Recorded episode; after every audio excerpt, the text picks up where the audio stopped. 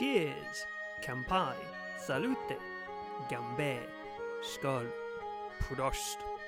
Hello, and welcome to the Drunken Storytellers podcast, where I tell folktales and folklore from around the globe. So sit back, grab yourself a drink, and enjoy the show. Hello, my friends, and welcome to the Halloween special. Today, I'm live on Twitch. This will be put up as an episode this week, or on Wednesday or Thursday, whenever they come out. I forget.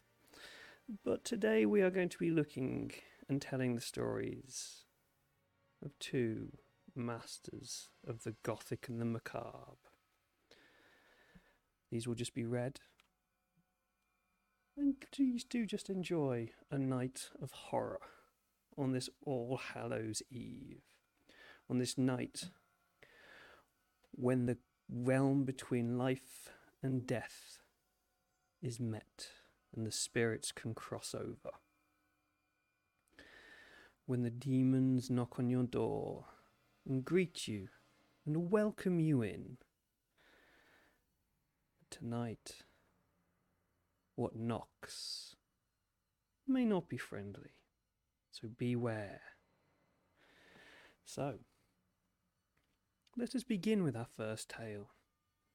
An old tale, a noble tale, tale of a creature we all love and fear. This is the tale of the vampire by John Polidori. So sit back, grab yourself a drink, and enjoy the tale. It happened that in the midst of the dissipations attendant upon London winter, there appeared at various parties of the leaders of the ton a nobleman more remarkable for his singularities than his rank. He gazed upon the mirth ground around him, as if he could not participate therein. Apparently, the light laughter of the fair only attracted his attention, that he might by a look quell it and throw fear into those breasts where thoughtlessness reigned. Those who felt this sensation of awe could only could not explain whence it arose. Some attributed it to the dead grey eye, which, fixing upon the object's face, did not seem to penetrate, and at one glance to pierce through to the inward workings of the heart, but fell upon the cheek within a leaden ray that weighed upon the skin it could not pass. His peculiarities caused him to be invited to every house. All wished to see him, and those who had been accustomed to violent excitement and now felt the weight of ennui were pleased at having something in their presence capable of engaging their attention. In spite of the deadly hue of his face,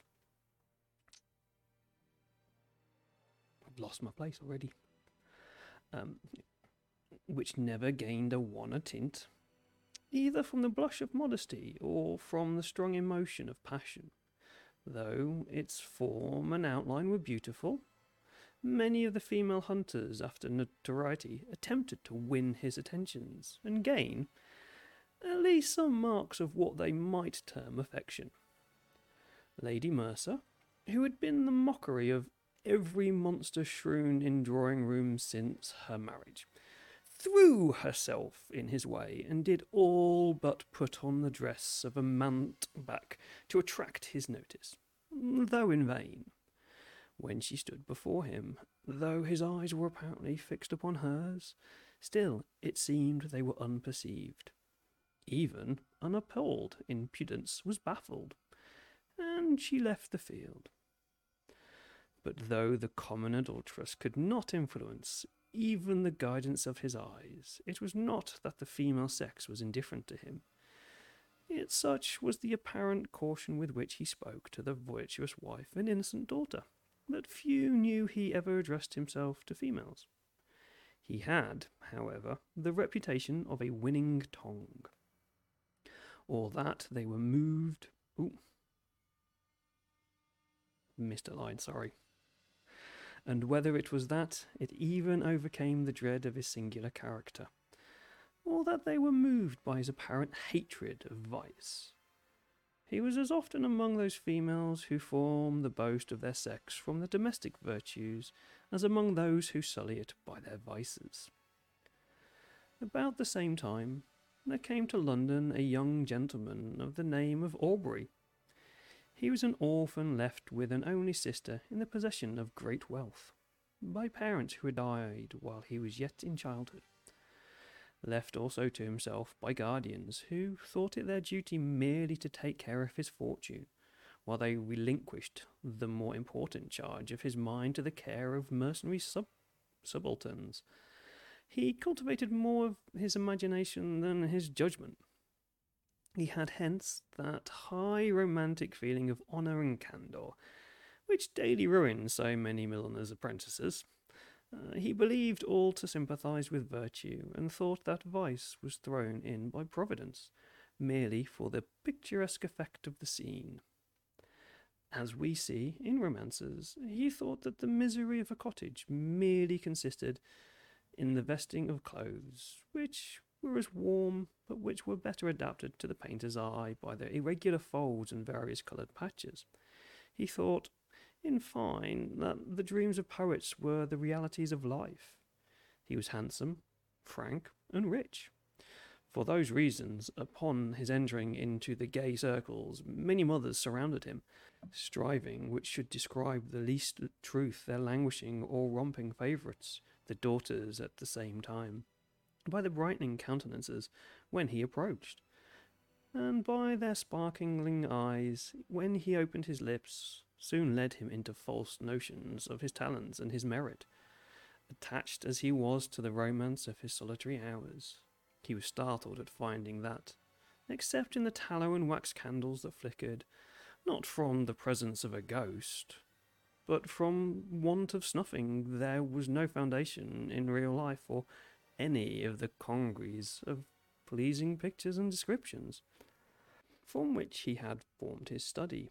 Finding, however, some compensation in his gratified vanity, he was about to relinquish his dreams, when the extraordinary being we have above described crossed him in his career.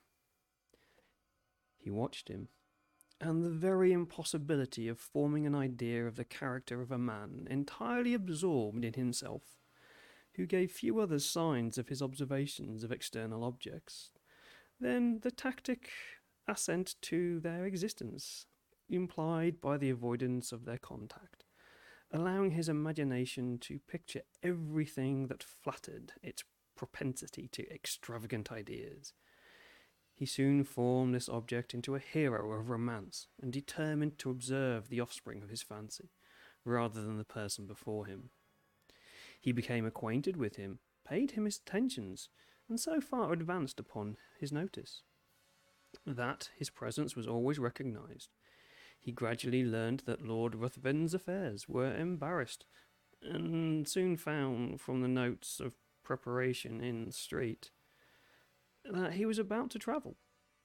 Desirous of gaining some information respecting this singular character who, till now, had only whetted his curiosity, he hinted to his guardians that it was time for him to perform the tour which for many generations had been thought necessary to enable the young to take some rapid steps in the career of vice towards putting themselves upon an equally upon an equi- upon an equality with the aged, and not knowing them to appear as if fallen from the skies, whenever scandalous intrigues are mentioned as the subjects of pleasantry or of praise, according to the degree of skill shown in carrying them on. They consented, and Aubrey immediately mentioning his intentions to Lord Ruthven, was surprised to receive from him a proposal to join him. Flattered such a mark of esteem from him, who apparently had nothing in common with the other man, he gladly accepted, and in a few days they had passed the circling waters.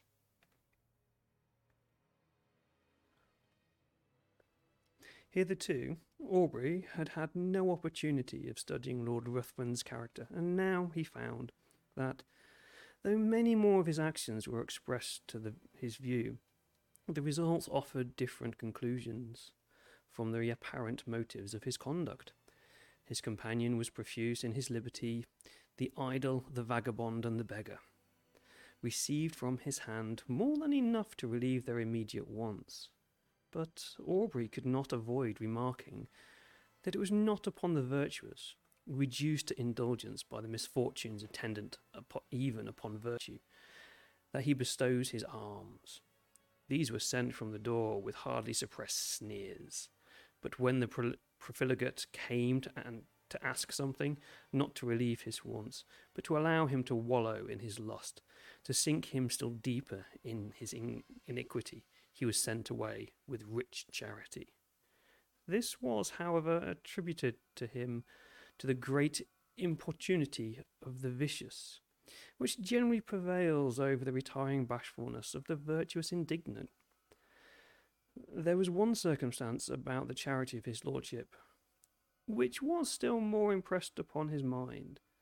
All those upon whom it was bestowed inevitably found that there was a curse upon it, for they were all either led to the scaffold or sunk to the lowest and the most abject misery. At Brussels and other towns through which they passed, Aubrey was surprised at the apparent eagerness with which his companions sought to the centres of fashionable vice. There he entered into all the spirit of the faro table. He betted and always gambled with success, except where the known sharper was his antagonist, and then he lost even more than he gained. But it was always with the same unchanging face, with which he generally watched the society around. It was not, however, so when he encountered the rash youthful novice, or the luckless father of a numerous family, then his very wish seemed fortune's law. This apparent abstractedness of mind was laid aside, and his eyes sparkled with more fire than that of a cat whilst dallying with the half dead mouse. In every town he left the formerly affluent youth, torn from the circle he had adorned, cursing in the solitude of a dungeon.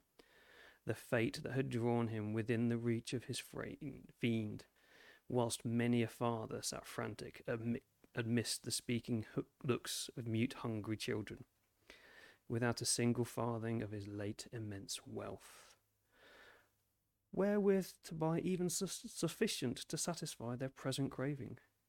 Yet he took no money from the gambling table, but immediately lost, to the ruin of many, the last guilder he had just snatched from the convulsive grasp of the innocent.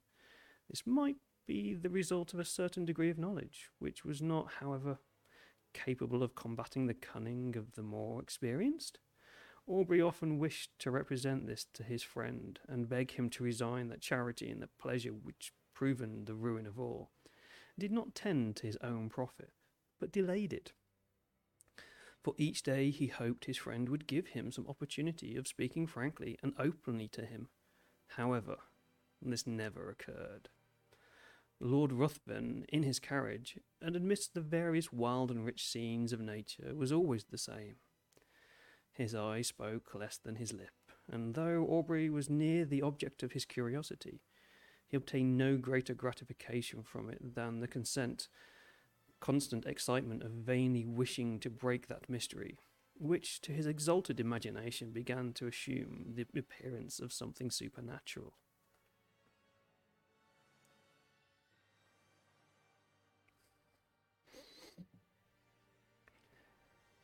They soon arrived at Rome, and Aubrey for a time lost sight of his companion.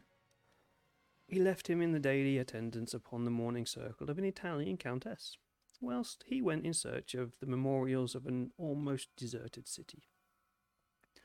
Whilst he was thus engaged, letters arrived from England, which he opened with eager impatience. The first was from his sister, breathing nothing but affection. The others were from his guardians. The latter astonished him, if it had before entertained, entered into his imagination that there was an evil power resident in his companion, these seemed to give him almost sufficient reason for the belief. His guardians insisted upon his immediately leaving his friend, and urged that his character was dreadfully vicious, for that the possession of the irresistible powers of seduction rendered his licentious habits more dangerous to society. It had been discovered that his contempt for the adulteress had not originated in hatred of her character, but that he had required to, ha- to enhance his gratification that his victim, the partner of his guilt, should be hurled from the pinnacle of unsullied virtue down to the lowest abyss of infamy and degradation. In fine, that all those females whom he had sought, apparently on account of their virtue, had since his departure thrown even the mask aside and had not scrupled to expose the whole deformity of their vices to the public gaze. Aubrey determined upon leaving one whose character had not shown a single bright point on which to rest the eye. He resolved to invent some plausible pretext for abandoning him altogether, purposing, in the meanwhile, to watch him more closely, and to let no slight circumstances pass the unnoticed. He entered into the same circle, and soon perceived that his lordship was endeavouring to work upon the inexperience of the daughter of the lady whose house he chiefly frequented. In Italy, it is seldom that an unmarried female is met with in society. He was therefore obliged to carry on his plans in secret, but Aubrey's eyes followed him in all his windings, and soon discovered that an assassination had been appointed, which would most likely end in the ruin of an innocent, though thoughtless girl. Losing no time, he entered the apartment of Lord Ruthven and abruptly asked him his intentions with respect to the lady, informing him at the same time that he was aware of his being about to meet her that very night. Lord Ruthven answered that his intentions were such as he supposed all would have upon such an occasion, and upon being pressed whether he intended to marry her, merely laughed. Aubrey retired and immediately, writing a note to say that from that moment he must decline accompanying his lordship in the remainder of their proposed tour. He ordered his servant to seek other apartments, and calling upon the mother of the lady, informed her of all he knew not only to, with regard to the daughter, but also concerning the character of his lordship. The assassination was prevented. Lord Ruthven next Lord Ruthven next day merely sent his servant to notify notify his complete assent to the separation, but did not hint any suspicion of his plans having been foiled by Aubrey's in, interposition. Having left Rome, Aubrey directed his steps towards Greece, and crossing the peninsula soon found himself at Athens. He then fixed residence in the house of a Greek, and soon occupied himself in tracing the faded records of ancient Greece upon monuments and that apparently, ashamed of chronicling the deeds of free men only before slaves, had hidden themselves beneath the sheltering soil or many coloured lichen. Upon the same roof as himself existed a being so beautiful and delicate that she might have formed the model for a painter wishing to portray on canvas the promised hope of a faithful in Mahomet's paradise, save that her eyes spoke too much mind for anyone to think she could belong to those who had no souls. As she danced upon the plain or tripped along the mountain side, one would have thought the gazelle a poor type of her beauties, for who would have for who would have exchanged her eyes, apparently the eye of animated nature, for that sleepy, luxurious look of the animal suited but to the taste of an epicure? The light step of Ianthe often accompanied Aubrey in his search for, after antiquities, and often would the unconscious girl, engaged in the pursuit of Cashmere butterfly, show the whole beauty of her form, boating as it were upon the wind to the eager gaze of him, who forgot the letters he had just deciphered upon an almost effaced tablet, in contemption of her sylph like figure. Often would her tresses fall, uh, falling, as she flitted around, exhibited in the sun's ray such delicacy, brilliant and swiftly fading hues, as might well excuse the forgetfulness of the antiqu- antiquary, who let escape from his mind the very object he had before thought vital of importance to the proper interpretation of a passage in Paus- Pausanias. But why attempt to describe charms which all feel? It was innocent, youth and beauty, unaffected by crowded drawing rooms and stifling balls, whilst he drew those remains of which he wished to preserve a memorial for his future hours, she would stand by and watch the magic effects of his pencil in tracing the scenes of her native place. She would then describe to him the circling dance upon the open plain, would paint to him in all the glowing colours of youthful memory the marriage pomp she remembered viewing in her infancy, and then, turning to the subjects that had evidently made a greater impression upon her mind, would tell him all the supernatural tales of her nurse. Her earnestness and apparent belief of what she narrated excited the interest even of Aubrey, and often as she told him the tale of the living vampire who had passed years amidst his friends and dearest ties, forced every year by feeding upon the life of a lovely female to prolong his existence. For the ensuing months, his blood would run cold whilst he attempted to laugh her out of such idle and horrible fantasies. But Ianthe cited to him the names of old men who had at last detected one living among themselves, after several of their near relatives and children had been found marked with the stamp of the fiend's appetite. And when she found him so incredulous, she begged of him to believe her, for it had been remarked that those who had dared to question their existence always had some proof given, which obliged them with grief and heartbreaking to confess it was true. She detailed to him the traditional appearance of those monsters, and his horror was increased by hearing a pretty accurate description of Lord Ruthven. He, however, still persisted in persuading her that there could be no truth in her fears, though at the same time he wondered at many coincidences which he had which had all tended to the excite a belief in the supernatural supernatural power of Lord Ruthven. Aubrey began to attach himself more and more to Ianthe.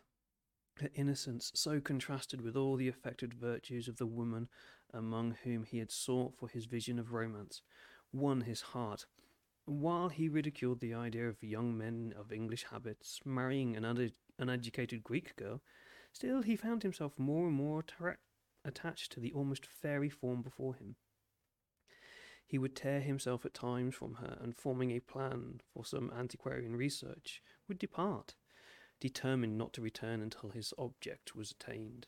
But he always found it impossible to fix his attention upon the ruins around him, whilst in his mind he retained an image that seemed alone the rightful possessor of his thoughts. Ianthe was unconscious of his love, and was ever the same frank infantile being he had first known. She would always seem to part from him with reluctance, but it was because she had no longer anyone with whom she would visit her favourite haunts, whilst her guardian was occupied in sketching or uncovering some fragrant fragment which had yet escaped the destru- destructive hand of time. She had appealed to her parents on the subject of vampires, and they both, with several present, affirmed their existence, pale with horror at the very name. Soon after, Aubrey determined to proceed upon one of his excursions, which was to detain him for a few hours, when they heard the name of the place. They all at once begged of him not to return at night, as he must necess- necessarily pass through a wood where no Greek would ever remain after the day had closed, upon any consideration. They described it as a resort of the vampires and the nocturnal orgies and denounced the most heavy evils impending upon him who dared to cross their path. Aubrey made light of their representations and tried to laugh them out of the idea. But when he saw them shudder at his daring thus to mock a superior infernal power, the very name of which apparently made their blood freeze, he was silent. Next morning, Aubrey set off upon his excursions unattended. He was prized, surprised to observe the melancholy face of his host, and was concerned to find that his words, mocking the belief of those horrible fiends, had inspired them with such terror. When he was about to depart, Ianthe came to his side of his horse and earnestly begged of him to return ere night allowed the power of these beings to be put in action. He promised, he was, however, so occupied in his research that he did not perceive that daylight would soon end, and that the horizon there was of those specks which, in the warmer climate, so rapidly gather into tremendous mass and pour all their rage upon the devoted country. He at last, however, mounted his horse, determined to make up by speed for his delay, but it was too late. Twilight in these southern climates is almost unknown. Immediately the sun sets and night begins, and ere he had advanced far, the power of the storm was above. Its echoing thunders had scarcely an interval of rest. Its thick, heavy rain, its forced way through the canopying foliage, whilst the blue forked lightning seemed to fall and radiate at his very feet. Suddenly his horse took fright, and he was carried with dreadful rapidity through the entangled forest. The animal at last, through fatigue, stopped, and he found by the glare of the lightning that he was in the neighbourhood of a hovel that hardly lifted itself up from the masses of the dead leaves and brushwood which surrounded it. Dismounting, he approached, hoping to find someone to guide him to the town, or at least trusting to obtain shelter from the pelting of the storm. As he approached, the thunders for a moment silent allowed him to hear the dreadful shrieks of a woman mingling with the stifled, exultant mockery of a laugh, continued in one almost unbroken sound.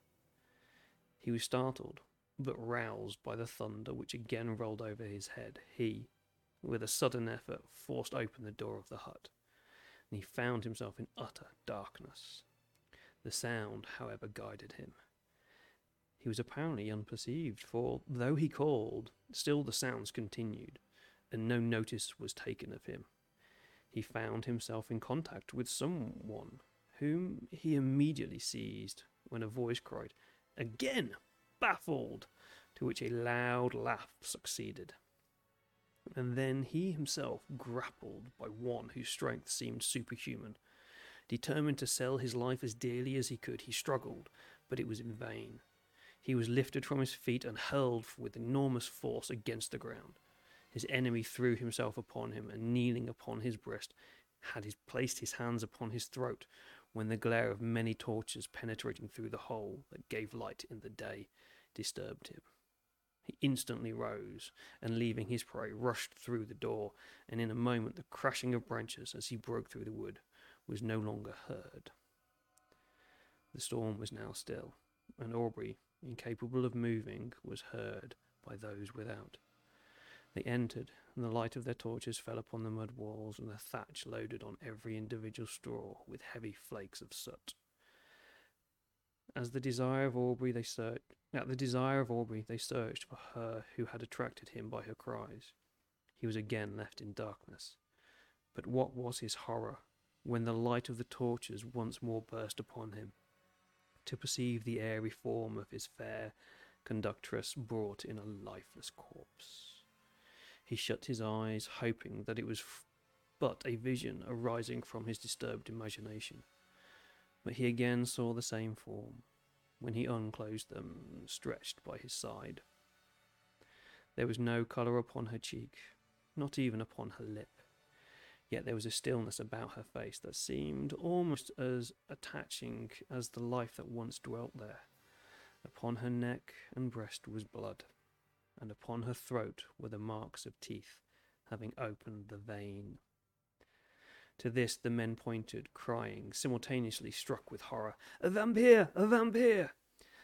A litter was quickly formed, and Aubrey was laid by the side of her who had lately been to him the object of so many bright and fairy visions, now fallen, with the flower of life that had died within her.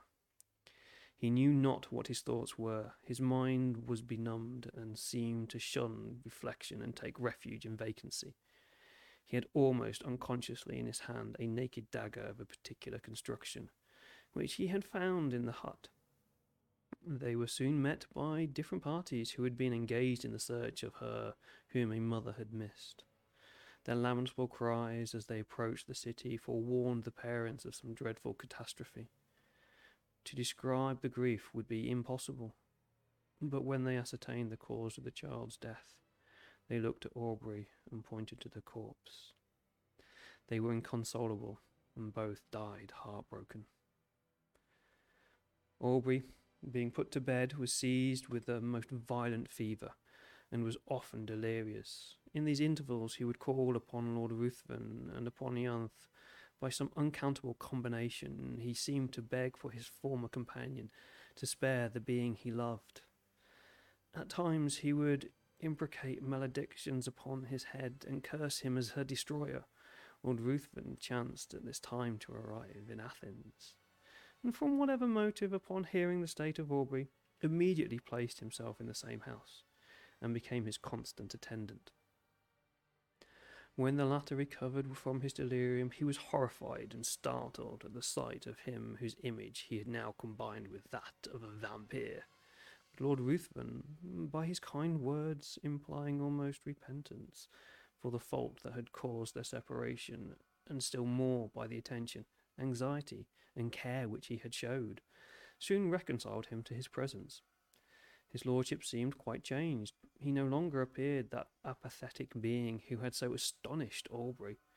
But as soon as his convalescence began to be rapid, he again gradually retired into the same state of mind, and Aubrey perceived no difference from the former man, except that at times he was surprised to meet his gaze upon intently upon him, with a smile of malicious exultation playing upon his lips. He knew not why, but the smile haunted him. During the last stage of the invalid's recovery, Lord Ruthven was apparently engaged in watching the tideless waves raised, raised by the cooling breeze, or in the make, marking the progress of the orbs, circling, like our world, the moveless sun. Indeed, he appeared to wish to avoid the eyes of all.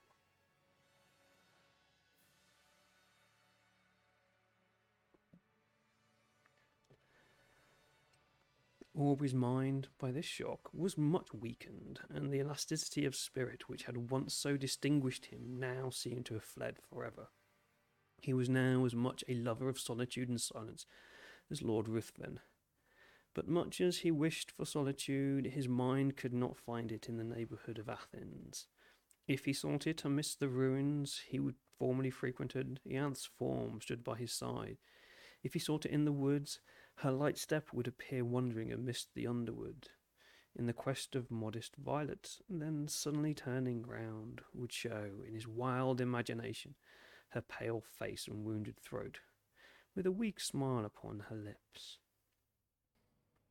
He determined to fly scenes every feature of which created such bitter associations in his mind he proposed to Lord Ruthven, to whom he held himself bound by the tender care he had taken of him during his illness, that they should visit those parts of Greece neither had yet seen.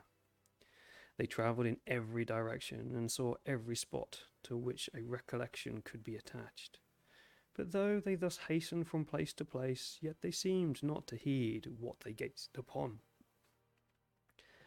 They heard much of robbers, but they gradually began to slight these reports, which they imagined were only the invention of individuals, whose interest it was to exile the generosity of those whom they defended from pretended dangers. In consequence of thus neglecting the advice of the inhabitants, on one occasion they travelled with a few guards, more to serve as guides than as defence. Upon entering, however, a narrow defile, at the bottom of which was the bed of a torrent, with large masses of rock brought down from the neighbouring precipices, they had reason to repent their negligence. Scarcely were the whole of the party engaged in the narrow pass, when they were startled by the whistles of bullets close to their heads, and by the echoed report of several guns. In an instant their guards had left them, and placing themselves behind rocks had begun to fire in the direction whence the report came. Lord Ruthven and Aubrey, imitating their example, retired for a moment behind the sheltering turn of the defile, but ashamed of being thus detained by a foe, who, with insulting shouts, bade them advance, and being exposed to unresisting slaughter, if any of the robbers should climb above and take them from in the rear, they determined at once to rush forward in search of the enemy. Hardly had they lost the shelter of the rock when Lord Ruthven received a shot in the shoulder, which brought him to the ground.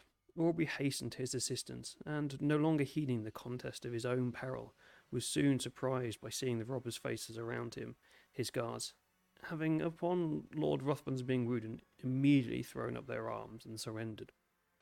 By promises of great reward, Aubrey soon introduced them to convey his wounded friend to a neighbouring cabin, and having agreed upon a ransom, he was no more disturbed by their presence. They being content merely to guard the entrance till their comrades should return with their promised sum, for which he had an order. Lord Ruthven's strength rapidly decreased. In two days, mortification ensued, and death seemed advancing with hasty steps. His conduct and appearance had not changed. He seemed as unconscious of pain as he had been of the objects about him. But towards the close of the last evening, his mind became apparently uneasy, and his eye often fixed upon Aubrey, who was induced to offer his assistance with more than usual earnestness. Assist me. You may save me. You may do more than that. I mean not life. I heed the death of my existence as little as that of the passing day, but you may save my honour, your friend's honour. How? Tell me how. I would do anything, replied Aubrey. I need but little. My life ebbs apace. I cannot explain the whole, but if you would conceal all you know of me, my honour were free from the stain in the world's mouth, and if my death were unknown for some time in England, I. I. But life. It shall be known. Swear! cried the dying man, raising himself with exultant violence.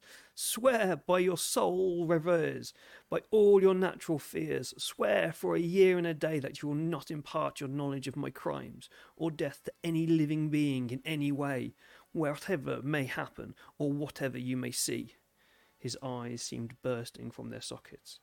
I, I swear, said Aubrey. He sunk laughing upon his pillows and breathed no more. Aubrey retired to rest, but did not sleep. The many circumstances attending his acquaintance with the man rose upon his head, and he knew not why, when he remembered his oath, and a cold shiver came over him as if from the presentiment of something horrible awaiting him. Rising early in the morning, he was about to enter the hovel in which he had left the corpse when a robber met him and informed him that it was no longer there, having been conveyed by himself and comrades upon his retiring to the pinnacle of a neighbourhood mount, according to a promise they had given his lordship that it should be exposed to the first cold ray of the moon that rose after his death. Aubrey, astonished, and taking several of the men, determined to go and bury it upon the spot where it lay. But when he had mounted the, to the summit, he found no trace of either the corpse or the clothes, though the robbers swore they pointed out the identical rock on which they had laid the body. For a time his mind was bewildered in conjectures, but at last returned, convinced that they had buried the corpse for the sake of the clothes. Weary of country in which he had met with such terrible misfortunes, and in which he all apparently conspired to heighten the superstitious melancholy that had seized upon his mind, he resolved to leave it, and soon arrived in Smyrna. While waiting for a vessel to convey him to Otranto or to Naples, he occupied himself in arranging those effects he had with him belonging to Lord Ruthven. Amongst other things, there was a case containing several weapons of offence, more or less adapted to ensure the death of the victim. There were several daggers and atagans. Whilst turning them over and examining their curious forms, what was his surprise at finding a sheath, apparently ornamented in the same style as the dagger discovered in the fatal hut. He shuddered. Hastening to gain further proof, he found the weapon, and his horror may be imagined when he discovered that it fitted. Though peculiarly shaped, the sheath he held in his hand, his eyes seemed to need no further certainty. They seemed gazing to be bound to the dagger, yet still he wished to disbelieve. But the particular form, for the same varying tints upon the haft and sheath were alike in splendour on both, and left no room for doubt. There were also drops of blood on each. He left Smyrna and on his way to on his way home at Rome, His first inquiries were concerning the lady he had attempted to snatch from Lord Ruthven's seductive arts. Her parents were in distress, their fortune ruined, and she had not been heard of since the departure of the lordship. Aubrey's mind became almost broken under so many repeated horrors. He was afraid that his lady had fallen, a victim to the destroyer of Ianthe. He became morose and silent, and his only occupation consisted in urging the speed of the position uh, postilions as if he were going to save the life of someone he held dear. He arrived at Calais and breeze which seemed obedient to his will soon wafted him into the English shores, and he hastened to the mansion of his fathers, and there, for a moment, appeared to lose in the embraces of the, and the caresses of his sister all memory of the past. If she before, by her infantine caresses, had gained his affection, now that the woman began to appear, she was still more attaching as a companion. Miss Aubrey had not the winning grace which gains the gaze and applause of the drawing room assemblies. There was none of that light brilliancy which only exists in the heated atmosphere of a crowded apartment. Her blue eye was never lit up by the levity of the mind breath.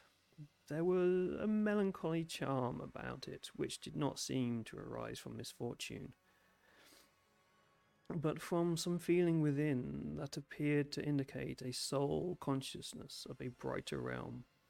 Her step was not that light footing which strays wherever a butterfly or a colour may attract. It was sedate and pensive. When alone, her face was never brightened by the smile of joy, but when her brother breathed to her his affection, and would in her presence forget those griefs she had destroyed his rest. Who would have exchanged her smile for that of the voluptuary? It seemed as if those eyes, that face, were then playing in the light of their own native sphere. She was yet only eighteen, and had not been presented to the world, it having been thought by her guardians more fit that her presentation should be delayed until her brother's return from the continent, which he might be her protector. It was now therefore resolved that the next drawing room, which was fast approaching, should be the epoch of her entry into the busy scene. Aubrey would rather have remained in the mansion of his fathers and feed upon the melancholy which overpowered him. He could not feel interest about the frivolities of fashionable strangers when his mind had been so torn by the events he had witnessed. But he determined to sacrifice his own comfort to the protection of his sister. They soon arrived in town and prepared for the next day, which had been announced as a drawing room. The crowd was excessive. A drawing room had not been held for a long time, and all who were anxious to bask in the smile of royalty hastened thither. Aubrey was here with his sister, while he was standing in a corner by himself, heedless of all around him, engaged in the remembrance that the first time he had seen Lord Ruthven was in that very place. He felt himself suddenly seized by the arm. A voice he recognized all too well sounded in his ear. Remember your oath.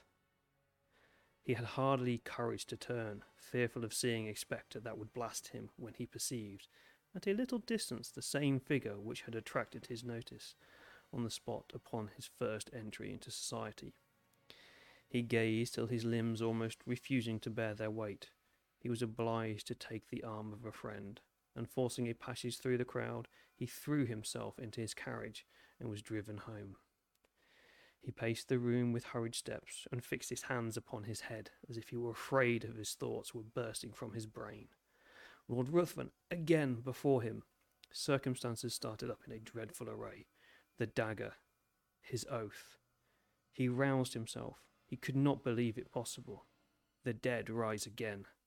He thought his imagination had conjured up the image his mind was resting upon. He was it was impossible that it could be real, he determined.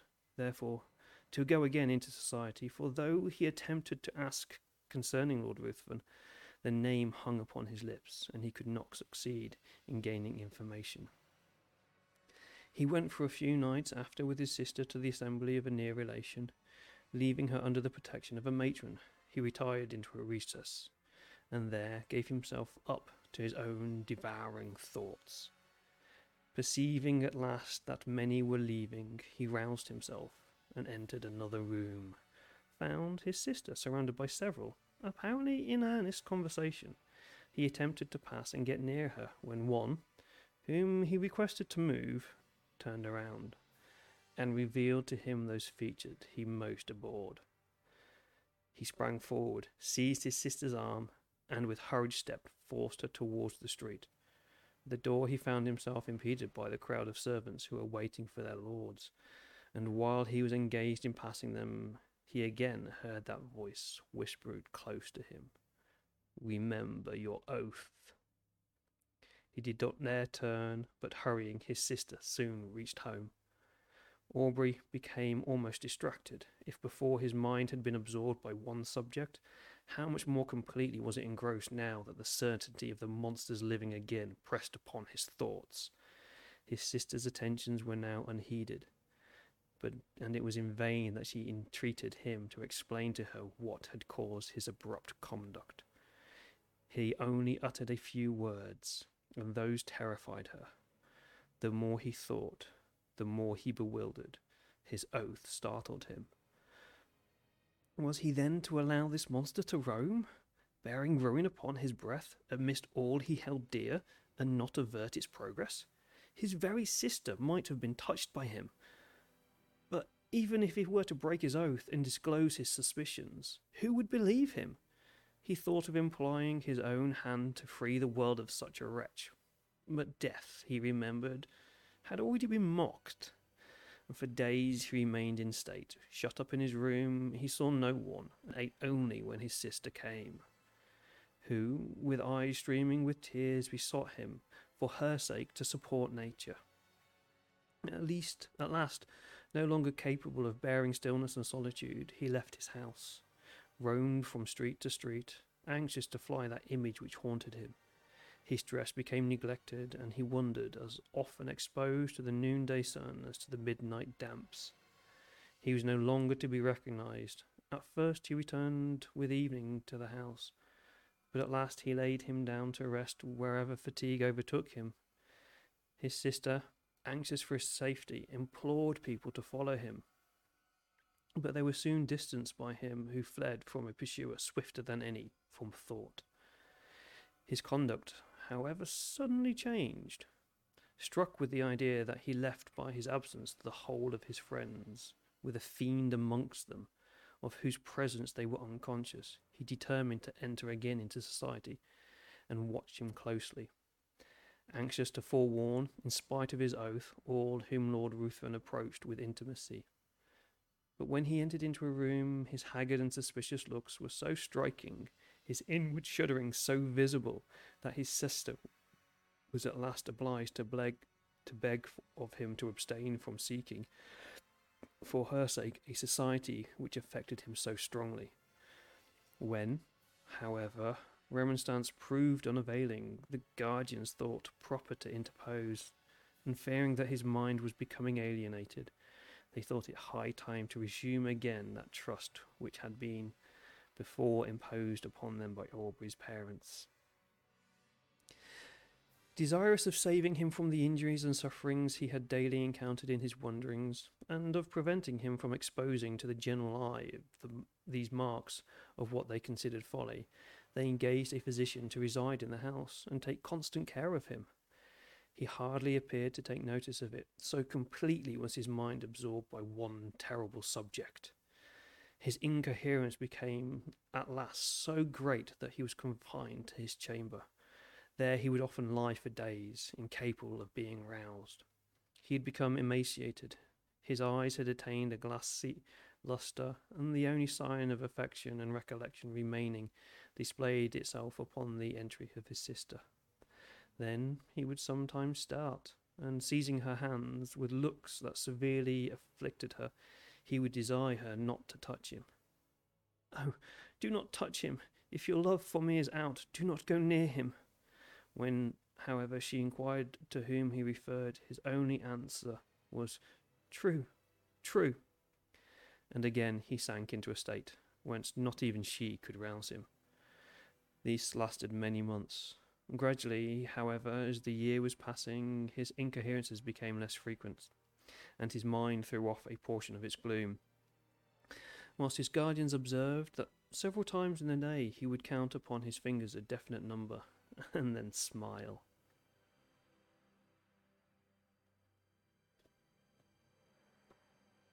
The time had nearly elapsed when, upon the last day of the year, one of his guardians entering his room began to converse with the physician upon the melancholy circumstance of Aubrey's being in so awful a situation, when his sister was going next day to be married. Instantly, Aubrey's attention was attracted. He asked anxiously to whom. Glad of his mark of returning intellect, of which they had feared he had been deprived, they mentioned the name of the Earl of Marsden, thinking this was a young earl whom he had met with in society. Aubrey seemed pleased, and astonished them still more by expressing his intention to be present at the nuptials, and desiring to see his sister.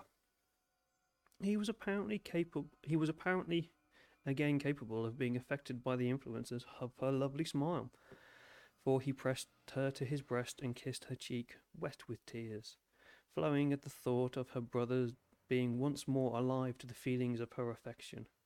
He began to speak with all his wonted warmth, and to congratulate her upon her marriage with a person so distinguished for rank and every accomplishment, when he suddenly perceived a locket upon her breast. Opening it, what was his surprise at beholding the features of the monster who had so long influenced his life? He seized the portrait in a paroxysm of rage and trampled it under foot. Upon her asking him why he thus destroyed the resemblance of her future husband, he looked as if he did not understand her. Then, seizing her hands and gazing on her with a frantic expression of countenance, he bade her swear that she would never wed this monster, for he. But he could not advance it. It seemed as if that voice again bade him remember his oath. He turned suddenly round, thinking Lord Ruthven was near him, but saw no one. In the meantime, the guardians and physicians who had heard the whole and thought that this was but a return of his disorder, entered, and forcing him from Miss Aubrey, desired her to leave him.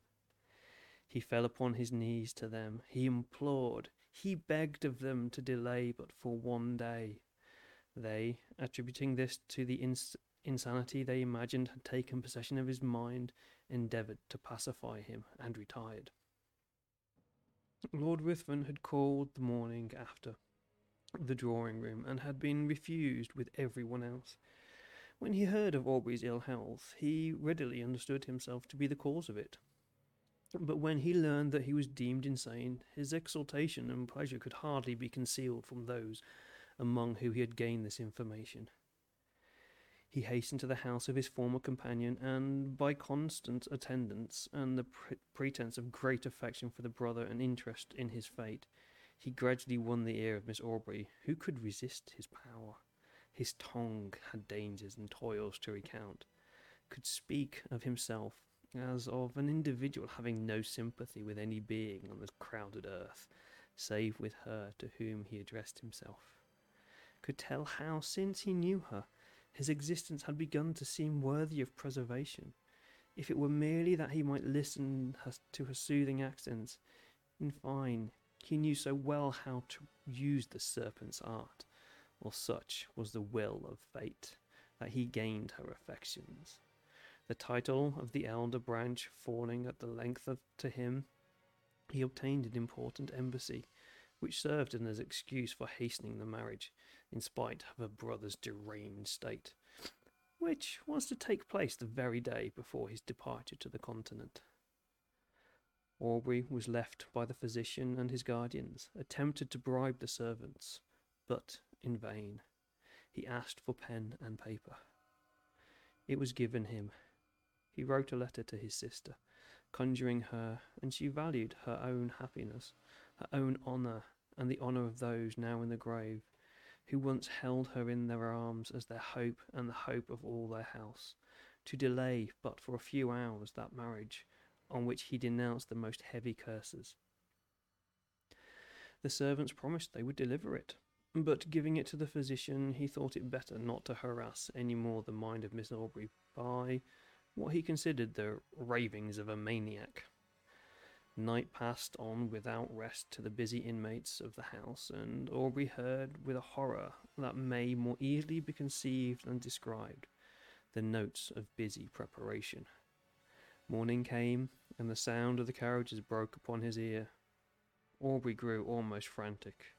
The curiosity of the servants at last overcame their vigilance. They gradually stole away, leaving him in the custody of a helpless old woman.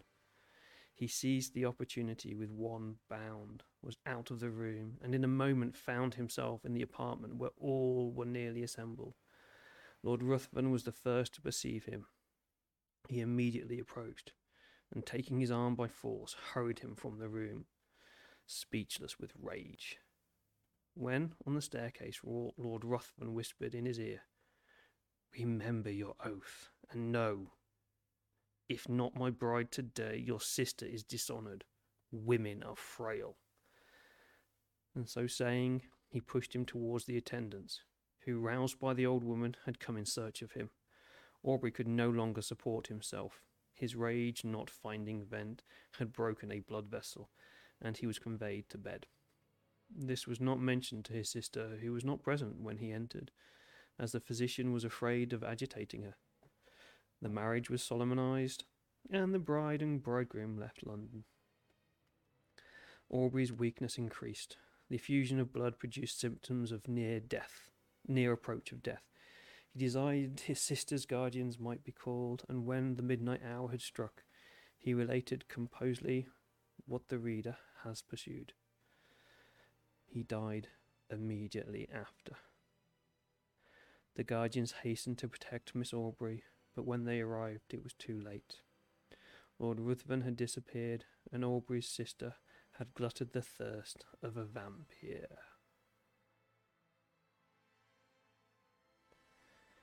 And that is the tale of the vampire. I hope you enjoyed that first tale that we shall tell tonight. We shall first take a short break to relieve those comforts and relax the mind after the fear of the tale. We shall go fill our glasses up, ready for another tale of darkness and horror. So please take this time to relax, enjoy the light, and forget about the darkness out there and that scratching at the window.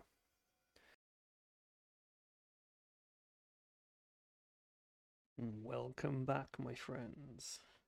We have had one story this evening, a story of life and death, evocation, if you wouldn't say.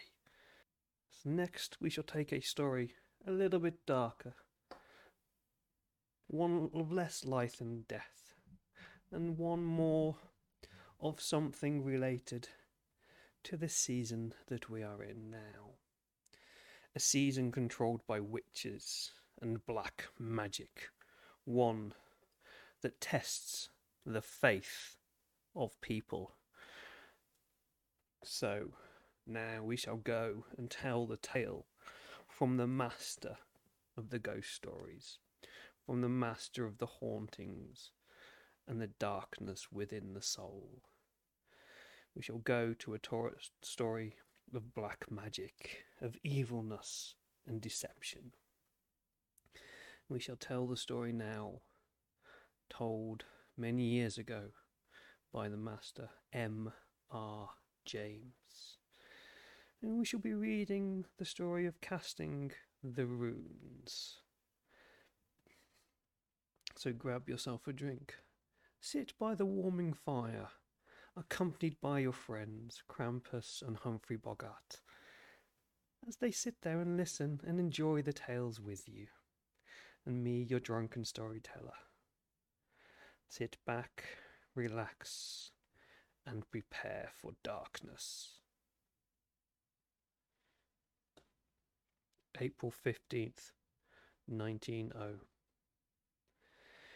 Dear Sir, I am requested by the Council of the Association to return to you the draft of the paper of the Truth of Alchemy which you have been good enough to offer to read at our forthcoming meeting, and to inform you that the Council do not see their way to including it in the programme. I am, yours faithfully, the Secretary. April 18th. Dear Sir, I am sorry to say that my engagements do not permit of my affording you an interview on the subject of your proposed paper nor do our laws allow of you discussing the matter with a committee of our council, as you suggest. Please allow me to assure you that the fullest consideration was given to the draft which you submitted, and that it was not declined without having been referred to the judgment of a most competent authority. No personal question, it can be hardly be necessary for me to add, uh, can have had the slightest influence on the decision of the council. Believe me. April 20th. The Secretary of the Association begs respectfully to inform Mr. Karswell that it is impossible for him to communicate the name of any person or persons to whom the draft of Mr. Karswell's paper uh, may have been submitted, and further desires to intimate, intimate that he cannot undertake to reply to any further letters on this subject. And who is Mr. Karswell? inquired the secretary's wife. She had called at this office and, perhaps unwarrantably, had picked up the last of these three letters, whilst which the typist had brought in. Why, my dear, just at present Mr. Karswell is a very angry man, but I do not know much about him otherwise, except that he is a person of wealth. His address is Lufford Abbey, Warwickshire, and he's an alchemist, apparently, and wants to tell us all about it. Uh, and that's about all, except that I don't want to meet him for the next week or two. Now, if you're ready to leave this place, I am. Uh, what have you been doing to make him angry? asked Mrs. Secretary. The usual thing, my dear, the usual thing. He sent in a draft of a paper he wanted to read at the next meeting, and we referred it to Edward Dunning, almost the only man in England who knows about these things, and he said it was perfectly hopeless, so we declined it. So Karswell has been pelting me with these letters ever since. The last thing he wanted was the name of the man we referred his nonsense to. You saw my answer to that. I do hope, though, that he won't get to know that it was poor Mr. Dunning. Poor Mr. Dunning? I don't know why you call him that. He's a very happy man, is Mr. Dunning. Lots of hobbies and a comfortable home, and all his time to himself. Oh, well, I only meant I'm, i should be sorry for him if this man got hold of his name and, and came and bothered him. Oh, ah, yes, I dare say that would be poor Mr. Dunning then. The secretary and his wife were lunching out and the friends to whose house they were bound were Warwickshire people. So, Mrs. Secretary had already settled it in her mind that she would question him judiciously about Mr. Karswell. But she was saved the trouble of leading up to the subject, for the hostess said to the host, before many minutes had passed, I saw the Abbot of Lufford this morning. The host whistled. Did you? What in the world brings him up to town? It was not unnatural that Mrs. Secretary should inquire whether this was a real abbot who was being spoken of. Oh, no, my dear, only a neighbour of ours is in the country who brought uh, Lufford Abbot a few years ago. His real name is Karswell. Is he a friend of yours? asked Mr. Secretary, with a private wink to his wife. The question let loose a torrent of declamation. There was really nothing to be said for Mr. Karswell. Nobody knew what he did with himself. His servants were a horrible set of people. Uh, he had in- invented a new religion for himself and practiced no one uh, could tell what appalling rites. He was very easily offended and never forgave anybody. He had a dreadful face, and so the lady insisted, her husband somewhat demurring. He never did a kind action, and whatever influence he did exert was mischievous. Do the poor man justice, dear, her husband interrupted. You forget the treat he gave the school children. Forget it? Indeed. But I'm glad you mentioned it, because it gives an idea of the man. Now, Florence, listen to this. The first winter he was at Lufford, this delightful neighbour of ours wrote to the clergyman of his parish. He's not ours, but we know him well, and offered to show the school children some magic lantern slides. He said he had some new kinds which he thought uh, would interest them. Well, the clergyman was rather surprised because Mr. Karswell had shown himself inclined to be unpleasant to the children, complaining of their trespassing or something of the sort. But of course he accepted, and the evening was fixed. And our friend went himself to see that very that everything was right. He said he had never been so thankful for anything as that his own children were all prevented from being there. They were at a children's party at our house, and, as a matter of fact, because this Mr. Karswell had evidently set out with the intention of frightening these poor village children out of their wits. And I do believe if it had been allowed to go on, he would actually have done so. He began with some comparatively mild things, Red Riding Hood was one, and even then Mr. Farrer said the wolf was so dreadful that several of the smaller children had to be taken out, and he'd said Mr. Karswell began the story by producing a noise like a wolf howling in the distance, which was the most gruesome thing he had ever heard. All the slides he showed, Mr. Farrer said, were most clever. They were absolutely realistic, and where he had got them or how he had worked them he could not imagine. Well, the show went on, and the stories kept on, becoming a little more terrifying each time. And the children were mesmerized into complete silence. And last he produced a series which represented a little boy passing through his own park, Lufford, I mean, in the evening. Every child in the room could recognize the place from the pictures, and this poor boy was followed, and at last pursued and overtaken, and either torn in pieces or somehow made away with by a horrible hopping creature in white. Which you saw first dodging about amongst the trees, and gradually it appeared more and more plainly. Mr. Farrer said it gave him one of the worst nightmares he ever remembered, and what it must have meant to the children doesn't bear thinking of. Of course, this was too much, and he spoke very sharply indeed to Mr. Karswell, and said it couldn't go on. All he said was, Oh, you think it's time to bring our little show to an end and send them home to their beds? Very well. And then, if you please, he switched to another slide, which showed a great mass of snakes, centipedes, and disgusting creatures with wings. And somehow or other, he made it seem as if they were climbing out of the picture and getting in amongst the audience. And this was accompanied by a sort of dry rustling noise which sent the children nearly mad, and of course they stampeded.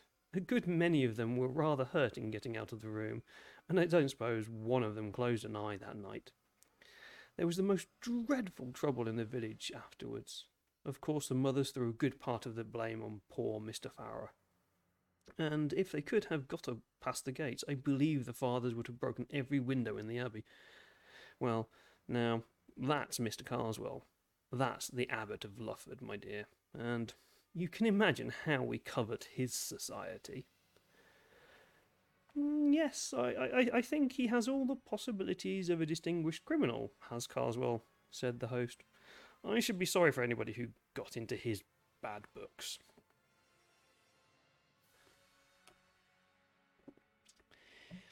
Is he the man, or am I mixing him up with someone else? said the secretary, who, for some minutes, had been wearing the frown of a man who was trying to recollect something. Is he the man who brought out a history of witchcraft some time back? Ten years or more? That's the man. Do you remember the reviews of it? Certainly I do, and what's equally to point, I knew the author of the most incisive of the lot. So did you? You must remember John Harrington. He was at John's in our time. Oh, yes, very well indeed. Though I, I don't think I saw or heard anything of him between the time I went down and the day I read the account of the inquest on him. Inquest? said one of the ladies. What happened to him? Why, what happened was that he fell out of a tree and broke his neck. But the puzzle was what could have induced him to get up there? It was a mysterious business, I must say. Here was this man, not an athletic fellow was he, uh, with no eccentric twist about him that he was never noticed, walking home along a country road late in the evening. No tramps about. Well, no, well known and liked in the place, and he suddenly begins to run like mad, loses his hat and stick, and finally shins up a tree. Quite a difficult tree, growing in the hedgerow. A dead branch gives way, and he comes down with it and breaks his neck. And there he's found next morning with the most dreadful face of fear on him that he could that could be imagined. It was pretty evident, of course, that he had been chased by something, and people talked of savage dogs and beasts escaped after the menageries, but nothing to be made of that. That was in 89, and I believe his brother Henry, whom I remember as well at Cambridge, but you probably don't, uh, has been trying to get on the track with an explanation ever since. He, of course, insists there was malice in it, but I don't know. It's difficult to see how I it could have come in. After a time, the talk reverted to the history of witchcraft. Did you ever look into it? asked the host. Yes, I did, said the text, said the secretary. It was so far, I went so far as to read it. Was it as bad as it was made out to be? Oh, in point of style and form, quite hopeless. It deserved all the pulverizing it got. But besides that, it was an evil book. The man believed every word of what he was saying, and I'm very much mistaken if he hadn't tried the greater part of his uh, receipts. Well, I only remember Harrington's review of it, and I must say, if I'd been the author, I would have quenched my literary ambition for good. I should never have held my I would never have held my head up again. If it hasn't had the effect in the present case, but some it's half past three. I must be off. On the way home, the secretary's wife said, I do hope that horrible man won't find out that Mr. Dunning had anything to do with the rejection of his paper. I don't think there's much chance of that, said the Czech secretary. Dunning won't mention it himself, for these matters are confidential, and none of us will for the same reason. Karswell won't know his name, for Dunning hasn't published anything on the same subject yet. The only danger is that Karswell might find out. If he was to ask the British Museum people who was in the habit of consulting alchemic scripts, it can't very well. I can't very well tell them not to mention Dunning, can I? It would set them talking at once. Let's hope it won't occur. However, Mr. Karswell was an astute man.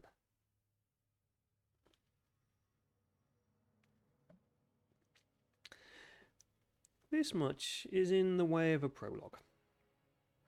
On an evening rather later in the same week, Mr. Edward Dunning was returning from the British Museum, where he had been engaged in research, to the comfortable house in a suburb where he lived alone, tended by two excellent women who had been with him a long time.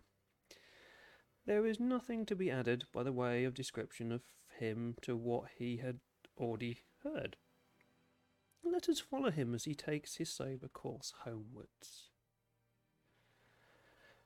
The train took him to within a mile or two of his house, an electric tram a stage further. The line ended at a point three hundred yards from his front door. He had enough of reading when he got into the car, and indeed the light was not such as to allow him to do more than study the advertisements on the panes of glass that faced him as he sat. As he was not unnatural, the advertisements in this particular line of cars were objects of his frequent contemplation, and, with the possible exception of the brilliant and convincing dialogue between Mr. Lamplough and the eminent K.C. on the subject of pyretic saline, none of them afforded much scope of, to his imagination. I am wrong. There was one at the corner of the car farthest from him which did not seem familiar. It was in blue letters on a yellow ground, and all that he could read of it was a name John Harrington, and something like a date. It could be of no interest to him to know more, but for all that, as the car emptied, he was just curious enough to move along the seat until he could read it well. He felt, to a slight extent, repaid for his trouble. The advertisement was not of the usual type. It ran thus In memory of John Harrington, FSA of the Laurels, Ashbrook, died September 18th, 1889. Three months were allowed. The car stopped. Mr. Dunning, contemplating the blue letters on the yellow ground, had to be simulated to rise, stimulated to rise by a word from the conductor. I beg your pardon, he said. I was looking at that advertisement. It's a very odd one, isn't it? The conductor read it slowly. Well, my word, he said. I never see that one before. Well, that is a cure, ain't it? Someone, someone been up there. Someone been up to their jokes here, I should think. He got out a duster and applied it, not without saliva, to the pane and then to the outside. Nope, he said, returning. That ain't no transfer. Seems to me as if wasn't regular in them glass. What I mean in substance, as you may say. Don't you think so, sir? Mr. Dunning examined it and rubbed it with his glove and agreed. Who looks after these advertisements and gives leave for them to be put up? I wish you would inquire. I will just take a note of the words. At this moment there came a call from the driver. Look alive, George! Time's up! All right, all right. There's something else what's up at this end. You come and have a look at this, here, glass. What's gone with the glass? said the driver, approaching. Well, and who's Arrington? What is it all about? I was just asking who was responsible for putting the advertisements up in your cars, and saying it would be as well to make some inquiry about this one. Well, sir, that's all done at the company's office. That his work is. Uh, it's our Mr. Timms, I believe, looks into that. When we put up tonight, I'll I'll leave word, and perhaps I'll be able to tell you tomorrow if you happen to come this way. And mm, this was all that passed that evening. Mr. Dunning just. Mr. Dunning did just go to the trouble of looking up Ashbrook and found that it was in Warwickshire. Next day he went to town again, and the car, it was the same car, was too full in the morning to allow of his getting a word to the conductor. He could only be sure that the curious advertisement had been made away with. The close of the day brought a further element of mystery into the transaction. He had missed the tram, or else preferred walking home, but at a rather late hour, while he was at work in his study, one of the maids came to say that two men from the tram- tramways were very anxious to speak to him. This was a reminder of the advertisement which he had, he says, nearly forgotten. He had the men in. Uh, they were the conductor and the driver of the car, and when the matter of the refreshment had been attended to, asked what Mr. Timms had had to say about the advertisement.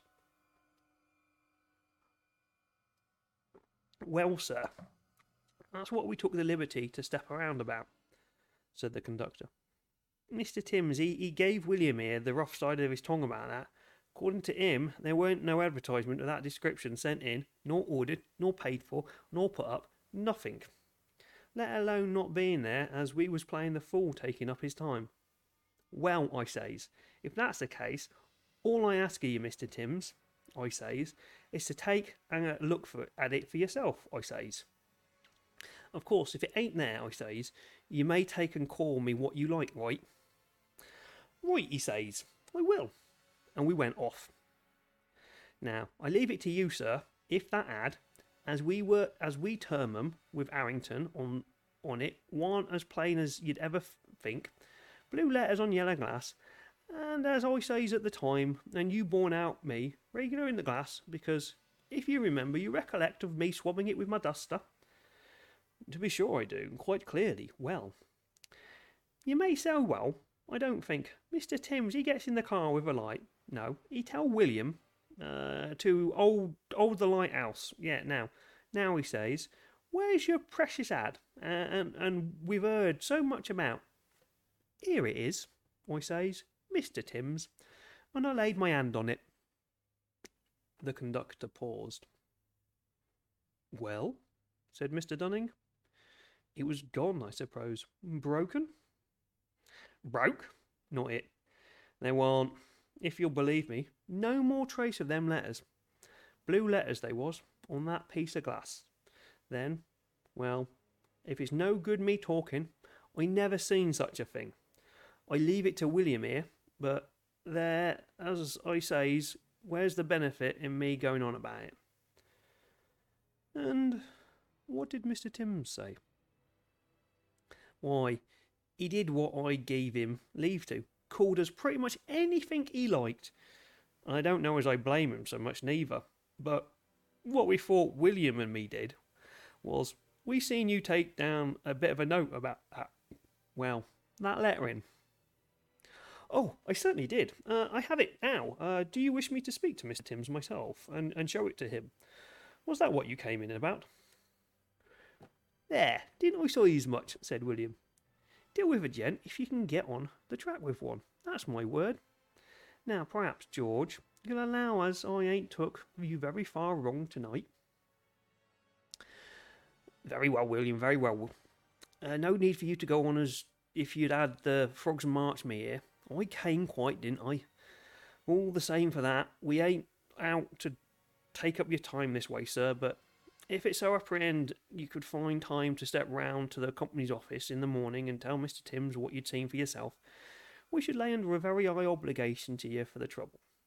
You see, it ain't being called, well, one thing another as we mind, but if you got it into their head at the office as we seen things that as weren't there, why, one thing leads to another, and where we should be twelve uppence, uh, well, you can understand what I mean. Amid further elucidations of the proposition, George conducted William, conducted by William, left the room. The incredulity of Mr. Timms who had a nodding acquaintance with Mr. Dunning, was greatly modified uh, on the following day by what the latter could tell and show him. And any bad mark that might have been attached to the names of William and George was not suffered to remain on the company's books. But explanation there was none. Mr. Dunning's interest in the matter was kept alive by an incident on the following afternoon. He was walking from his club to the train, and he noticed some ahead of him a man with a handful of leaflets such as were distributed to passers-by by agents of enterprising firms. The agent did not had not chosen a very crowded street for his operations. In fact, Mr. Dunning did not see him get rid of a single leaflet before he himself reached the spot. One was thrust into his hand as he passed. The hand that gave it touched his, and he experienced a sort of little shock as he did so. It seemed unnaturally rough and hot. He looked in the passing at the giver, but the impression he got was so unclear that, however much he tried to reckon it up subsequently, nothing would come. He was walking quickly, and as he went on a glance went on and glanced at the paper, it was blue. The name Harrington in large capital letters caught his eye. He stopped, startled, and felt for his glasses. The next infl- instant, the leaflet was twitched out of his hand by a man who hurried past, and it was irreco- irrecoverably gone. He ran back a few paces, but where was the passer-by? Mm, where was the distributor?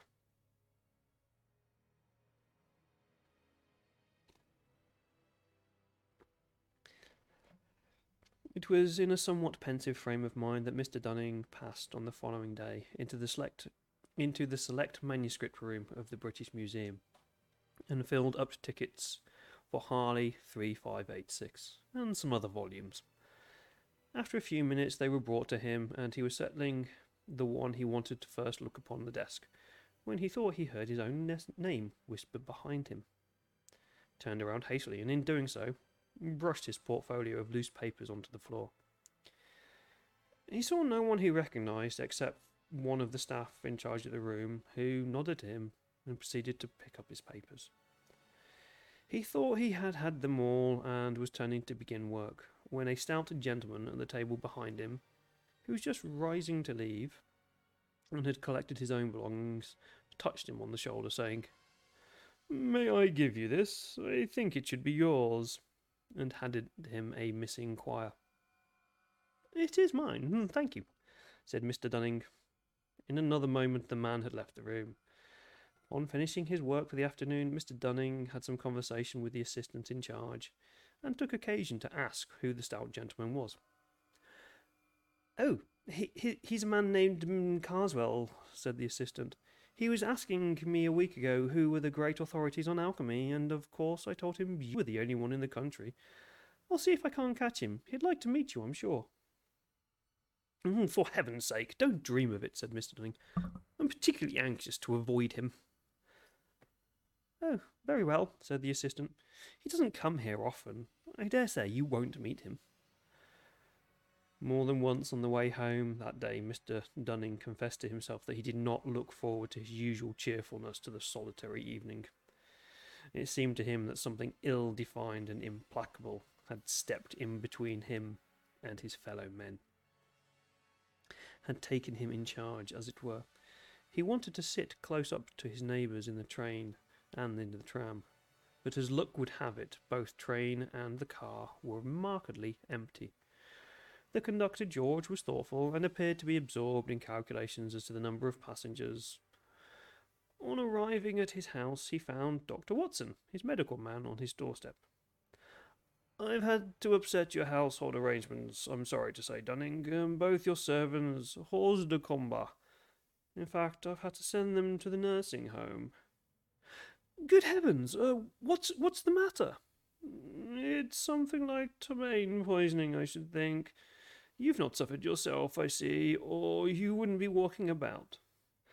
I think they'll pull through the night. Dear, dear, have you any idea what brought it on? Well, they tell me they brought some shellfish from a hawker at their dinner time. It's odd. I've made inquiries, but I can't find any hawker has been to other houses in the street. Couldn't send word to you. They wouldn't be back for a bit yet. You come and dine with me tonight, anyhow, and we can make arrangements for going on. Eight o'clock? And don't be too anxious.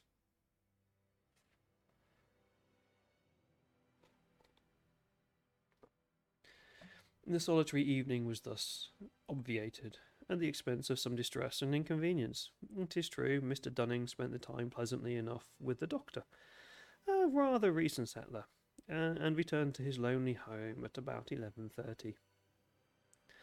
The night he passed is not one which he looks back on with any satisfaction. He was in bed, and the light was out. He was wondering if the charwoman would come early enough to get him hot water next morning, when he heard the unmistakable sound of his study door opening. No step followed it on the passage floor, but the sound must mean mischief for he knew that he had shut the door that evening after putting his papers away in his desk. It was rather shame that courage that induced him to slip out into the passage and lean over the banister in his nightgown, listening. No light was visible. No further sound came. Only a gust of warm, or even hot air played for an instant round his shins. He went back and decided to lock himself in his room. Hmm, there was more unpleasantness, however. Either an economically suburban company had decided that their light would not be required in the small hours and had stopped working, or else something was wrong with the meter. The effect was in any case that the electric light was off. The obvious course was to find a match and also to consult his watch. He might as well know how many hours of discomfort awaited him. So he put his hand into the well known nook under his pillow. Only it did not get so far. What he touched was, according to his account, a mouth with teeth and with hair about it. And he declares not the mouth of a human being. I do not think it is any use to guess what he said or did, but he was in a spare room with the door locked and his ear to it before he was clearly conscious again, and there he spent the rest of a most miserable night looking every moment for some fumbling someone fumbling at the door, but nothing came. The venturing back to his own room in the morning was attended with many listenings and quiverings. The door stood open, fortunately, and the blinds were up. The servants had been out of the house before the hour of the drawing of them down. There was, to be short, no trace of an inhabitant. The watch, too, was in its usual place. Nothing was disturbed. Only the wardrobe door had swung open, in accordance with its confirmed habit. A ring at the back door now announced the charwoman, who had been ordered the night before and nerved Mr. Dunning. After letting her in to continue his search in the other parts of the house, it was equally fruitless.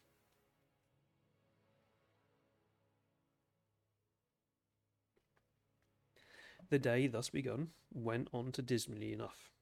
He dared not go to the museum in spite of what the assistant had said. Karswell might turn up there, and Dunning felt he could not cope with a probably hostile stranger. His own house was odious. He hated sponging on the doctor. He spent some little time in a call at the nursing home, where he was slightly cheered by a good report of his housekeeper and maid. Towards lunchtime, he betook himself to his club, again experienced a gleam of satisfaction at seeing the secretary of the association. At luncheon, Dunning told his friend the more material of his woes, but could not bring himself to speak of those that weighted most heavily upon his spirits. My dear man, said the secretary, what an upset! Look, here, we're alone at home, absolutely. You must put up with it. Yes, yes, no excuse. Send your things in the afternoon. Dunning was unable to stand out. He was, in truth, becoming acutely anxious as the hours went on, as to what that night might have been waiting as to what that night might have been waiting for him. He was almost happy as he hurried home to pack up. His friends, when they had time to take stock of him, were rather shocked at his lorn appearance, and did their best to keep him up to the mark.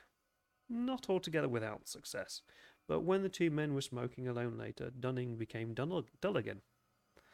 Suddenly he said, Gayton, I believe that alchemist man knows it was I who got his paper rejected. Gayton whistled. What makes you think that? he said. Um, Dunning told of his conversation with the museum assistant, and Gayton could only agree that the guess seemed likely to be correct. Not that I care much, Dunning went on, only it might be a nuisance if we were to meet. He's a bad tempered party, I imagine. Conversation dropped again, and Gayton became more and more strongly impressed with the dis- desolateness that came over Dunning's face and bearing, and finally, though with considerable effort, he asked him to point blank whether something serious was not bothering him. Dunning gave an exclamation of relief. I was perishing to get it off my mind, he said. Do you know anything about a man named John Harrington?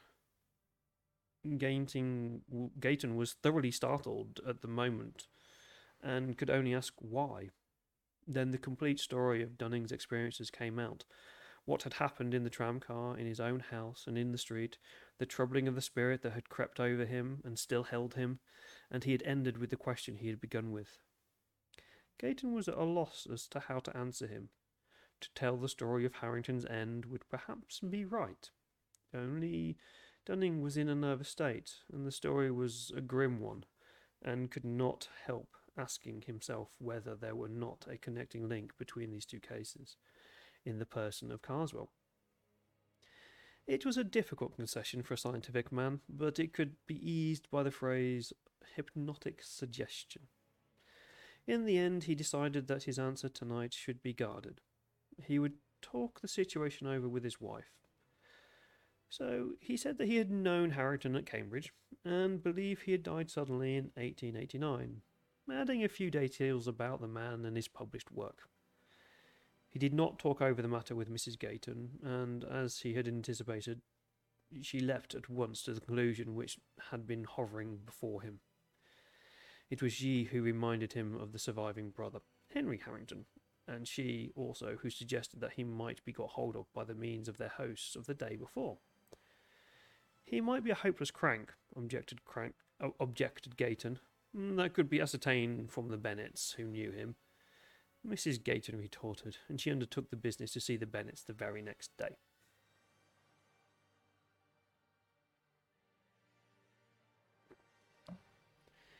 It is not necessary to tell him in further detail. It's not necessary to tell in further details the steps by which Henry Harrington and Dunning were brought together. The next scene that does require to be narrated in a conversation that took place between the two. Dunning had told Harrington of the strange ways in which the dead man's name had been brought before him, and had said something besides of his own subsequent experiences. Then he had asked Harrington. Then he had asked if Harrington was disposed, in return, to recall any of the circumstances connected with his brother's death. Harrington's surprise at what he had heard can be imagined, but his reply was readily given.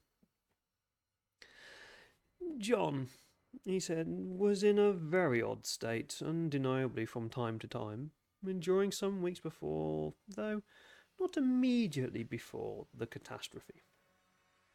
There were several things. The principal notion he had was that he thought he was being followed. No doubt he was an impressionable man, but he never had had such fancies on this before. I cannot get it out of my mind that there was ill work, ill will at work. And what you tell me about yourself reminds me very much of my brother.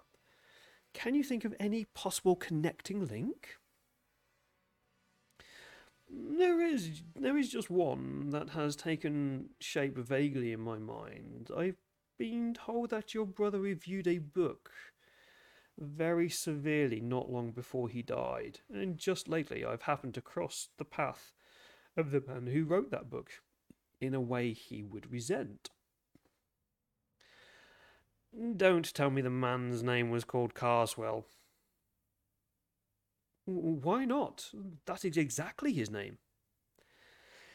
Henry Harrington leant back. That is final to my mind. Now I must explain further. From something he said, I feel sure that my brother John was beginning to believe, very much against his will, that Karswell was at the bottom of the trouble. I want to tell you what seems to me to have a bearing on the situation. My brother was a great musician, and used to run up to concerts in town. Uh, he came back three months before he died from one of these, and gave me his program to look at. An analytical program he always kept with him. I nearly missed this one, he said. I suppose I must have dropped it. Anyhow, I was looking for it under my seat and in my pockets, and, and so on, and my neighbour offered me his. Said, might he give it to me? He had no further use for it, and he went away just afterwards. I don't know who he was, a stout, clean shaven man. I should have been very sorry to miss it, of course. I could have bought another, but this cost me nothing. At another time, at another time, he told me that he had been very uncomfortable both on the way to his hotel and during the night. I piece together things now in thinking it over. Then, not very long after, he was going over these programs, putting them in order to have them bound up, and in this particular one, which, by the way, I hardly glanced at, he found quite near the beginning of a strip of paper with some very odd writing on it in red and black, most carefully done. It looked to me more like runic letters than anything else. And I'm going to take a quick five minute break now because we've been going on for a while now, I feel, and when we see this creepy writing is a perfect time to pause. I shall see you again in five. We have seen some runic letters turn up in black and red. What are these letters, and what are these words, and what do they mean? Let us begin the tale, or restart the tale of the casting of the runes. Why? he said. This belo- must belong to my fat neighbour. It looks as if it might be worth returning to him. It may be a copy of something. Evidently, someone has taken trouble over it. How can I find his address? We talked it over for a little while and agreed that it was worth wasn't worth advertising about, and that my brother had better look out for the man at the next concert, to which he was going very soon. The paper was lying on the book, and we were both by the fire. It was a cold, windy summer evening. I suppose the door blew open, though I didn't notice it. At any rate, a gust, a warm gust it was, uh, came quite suddenly between us, took the paper and blew it straight into the fire. It was light, thin paper, and flared and went up the chimney in a single ash. Well, I said, you can't give it back now. He said nothing for a minute, rather than than rather crossly, "No, I can't. But why would why should you keep on saying I so I don't know?" I remarked that I didn't say it more than once, not more than four times. You mean, was all he said.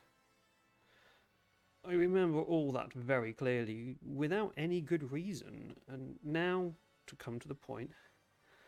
I don't know if you looked at the book Karswell of Karswell's, which my unfortunate brother reviewed. It's not likely that you should, but I did, both before his death and after it. The first time we made game of it together. It was written in no style at all, split infinitives and every sort of thing that makes an Oxford gorge rise. Then there was nothing that the man didn't swallow mixing up classical myths and stories of the golden legend and with reports of savage customs of today. All very proper, no doubt. If you know how to use them, but he didn't. He seemed to put the golden legend and the golden barrel exactly on a par, and to believe both. A pitiable exhibition, in short. Well, after the misfortune, I looked over the book again. It was no better than before but the impression which it left this time on my mind was different. I suspected, as I told you, uh, that Karswell had borne ill will to my brother, even that he was in some way responsible for what had happened, and now his book seemed to me to be a very sinister performance indeed. One chapter in particular struck me, in which he spoke of casting the runes on people either for the purpose of gaining their affection or of getting them out of the way. And perhaps more especially the latter. He spoke of all this in a way that really seemed to me to imply actual knowledge.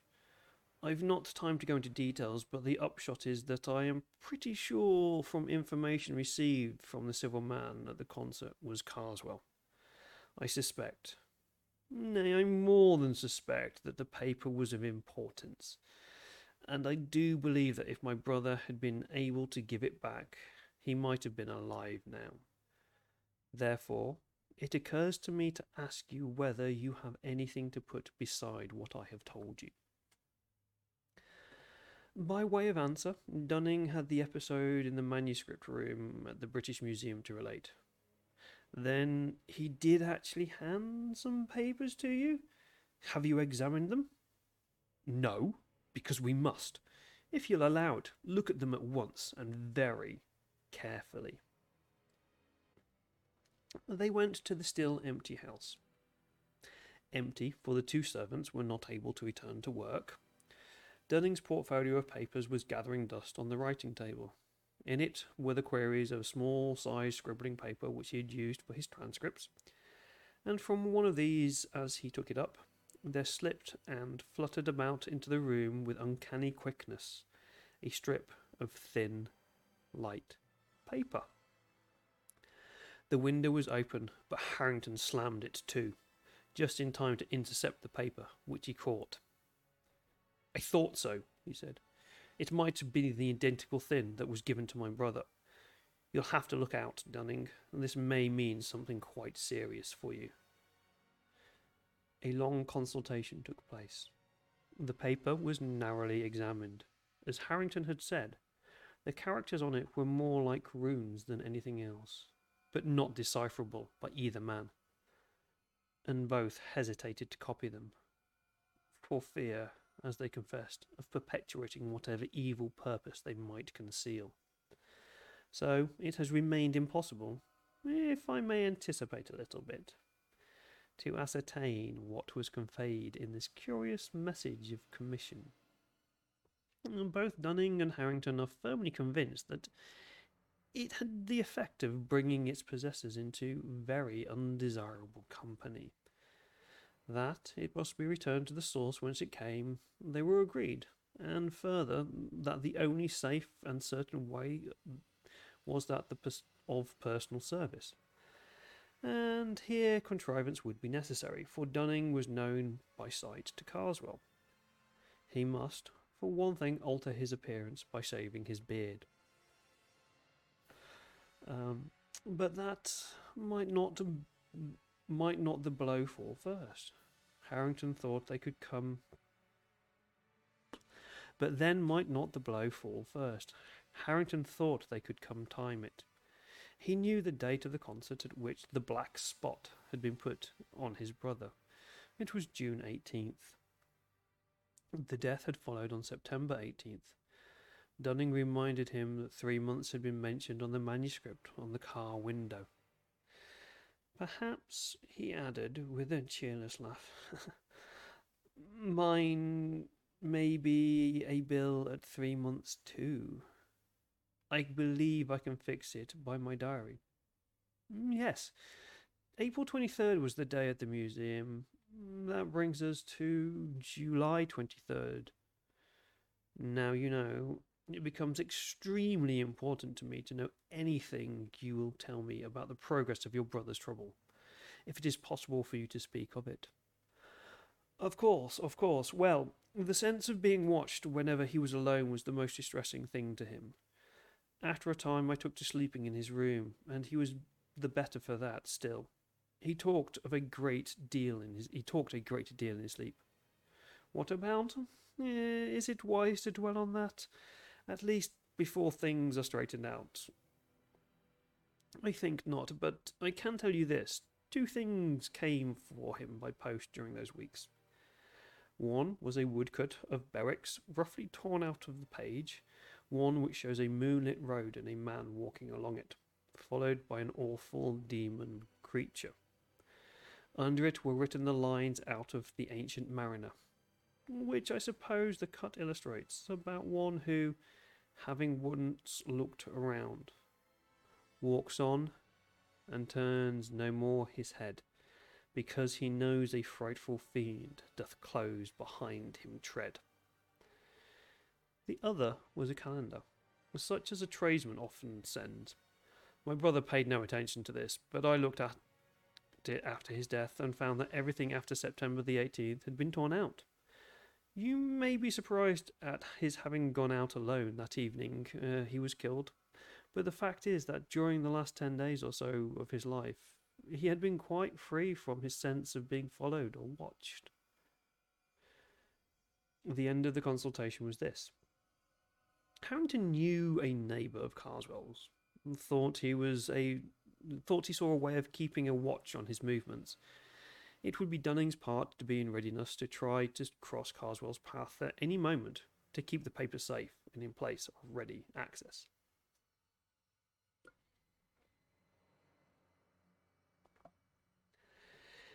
They parted.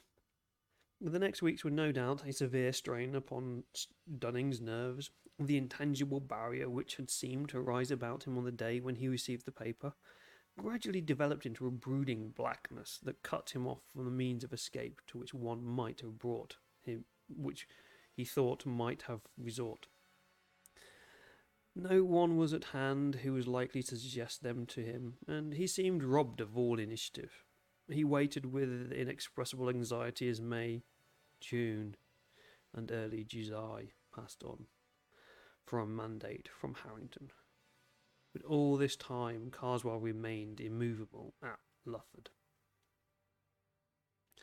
At last, in less than a week before the date he had come to look upon at the end of his earthly activities, came a telegram. Leeds Victoria by boat train, Thursday night. Do not miss.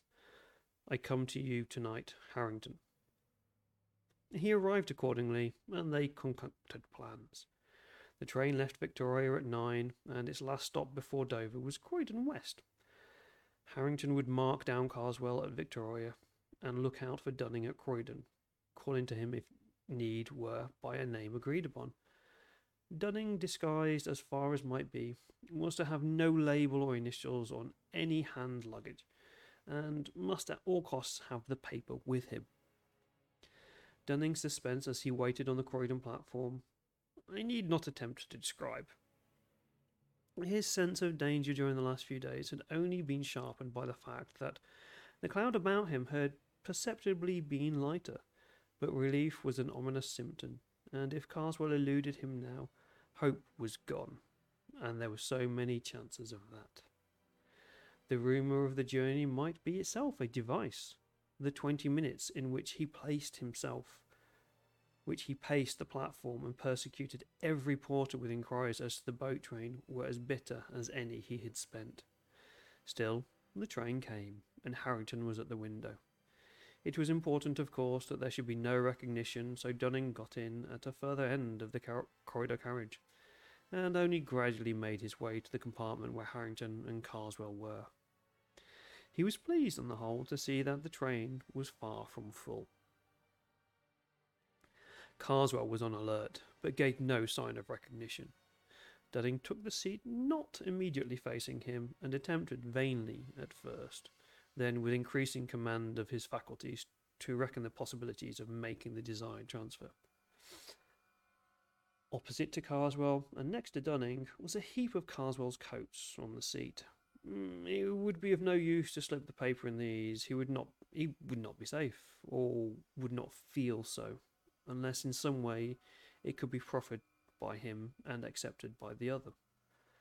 There was an op- handbag, open, with papers in it. Could he manage to conceal this, so that perhaps Karswell might leave the carriage without it, and then find and give it to him? And this was the plan that suggested itself. And he could only have counselled with Harrington, but that could not be. The minutes went on. More than once, Karswell rose and went out into the corridor.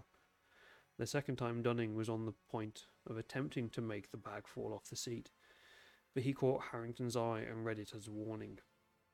Karswell, from the corridor, was watching, probably to see if the two men recognized each other.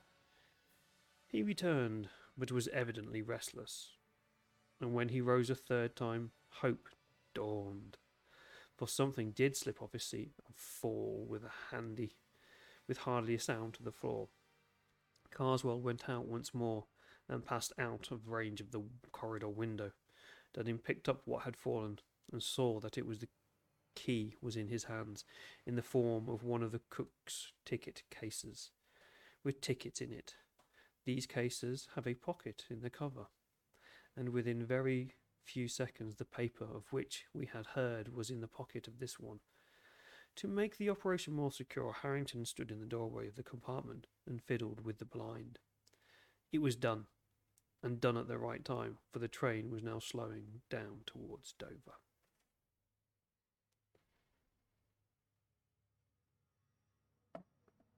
In a moment more, Karswell re entered the compartment, and as he did so, Dunning, managing he knew not how to suppress the tremble in his voice, handed him the ticket case, saying, uh, May I give you this, sir? I, I believe it is yours. After a brief glance at the ticket inside, Karswell uttered the hoped for response. Yes, it is. Much obliged to you, sir. And he placed it in his breast pocket. Even in the few moments that remained, moments of tense anxiety, for they knew not what a premature finding of the paper might lead, both men noticed that the carriage seemed to darken about them and to grow warmer. That Karswell was fidgety and depressed, that he drew the heap of loose coats near to him and cast it back as if repelled, as if it repelled him. And then he sat upright and glanced anxiously at both. They were sickening anxiety, busied themselves with collecting their belongings, but they both thought that Karswell was on the point of speaking when the train stopped at Dover town. It was natural that in the short space between town and pier they should both go into the corridor. At the pier they got out, but so empty was the train that they were forced to linger on the platform until Karswell should have passed ahead of them with his porter on the way to the boat. Only then was it safe for them to exchange a pressure of the hand and a word of concentrated congratulation. The effect upon Dunning was to make him almost faint. Harrington made him lean up against the wall, while he himself went forward a few yards within sight of the gangway to the boat, at which Karswell had now arrived. The man at the head of it examined his ticket, and laden with coat, he passed down to the boat. Suddenly the official called after him, You, sir, beg pardon, did the other gentleman show his ticket? What the devil do you mean by the other gentleman? Karswell's snarling voice called back from the deck. The man bent over and looked at him. The devil? Well, I don't know, I'm sure. Harrington heard him say to himself, and then aloud, My mistake, sir. Must have been your rugs, ask your pardon. And then to the subordinate near him, Had he got a dog with him, or what? Funny thing, I could have sworn he wasn't alone. Well, wherever it was, I'll have to see it, see to it aboard. She's off now. Another week and she'll be getting the holiday customers. In five minutes more, there was nothing but the lessening lights of the boat, the long line of the Dover lamps, the night breeze, and the moon. Long and long the two sat in their room at the Lord Warden. In spite of the removal of their greatest anxiety, they were oppressed with a doubt. Not of the lightest. Had they been justified in sending a man to his death, as they believed they had? Ought they not to warn him at least? No, said Harrington. If he is the murderer I think him, we have done no more than is just. Still, if you think it better, but how and where can you warn him? He was booked at Abbeville only, said Dunning. I saw that. If I wired to the hotels in, there in Jones' Guide, examine your ticket case, Dunning, I should feel happier. This is the 21st. He will have a day, but I'm afraid he has gone into the dark. So telegrams were left at the hotel office. It is not clear whether these reached their destinations or whether, if they did, they were understood. All that is known is that, on the afternoon of the 23rd, an English traveller, examining the front of St Wulfram's Church of Abbeville, then under extensive repair, was struck on the head and instantly killed by a stone falling from the scaffold erected round the north-western tower. There being, as was clearly proved, no workmen on the scaffolding at that moment, and the traveller's pa- papers identified him as Mr. Karswell. Only one detail shall be added. At Karswell's sale, a set of Bewick, sold with all faults, was acquired by Harrington. The page with the woodcut of the traveller and the demon was, as he was expected, mutilated. After all a judicious interval, Harrington repeated to Dunning something of what he had heard his brother say in his sleep. But it was not long before Dunning stopped him. And that, my friends, is why you don't mess with powers beyond your control. That is why you don't delve into the secrets of the runes and into the darkness of black magic. For you make a deal with the devil and are unable to complete the deal. It will come back to you, and you shall pay your dues. I do wish you all a happy Samhain, and may your features and your masks protect you from those demons that seek you out tonight. Thank you very much for listening, whether it is in the stream, or whether you have watched it on YouTube, or whether you have listened to it in your ears and absorbed it silently, listening it through the ether of the internet and the podcast. I thank you. The drink has run dry, and it is time for me to say good night, my friends, and sweet dreams.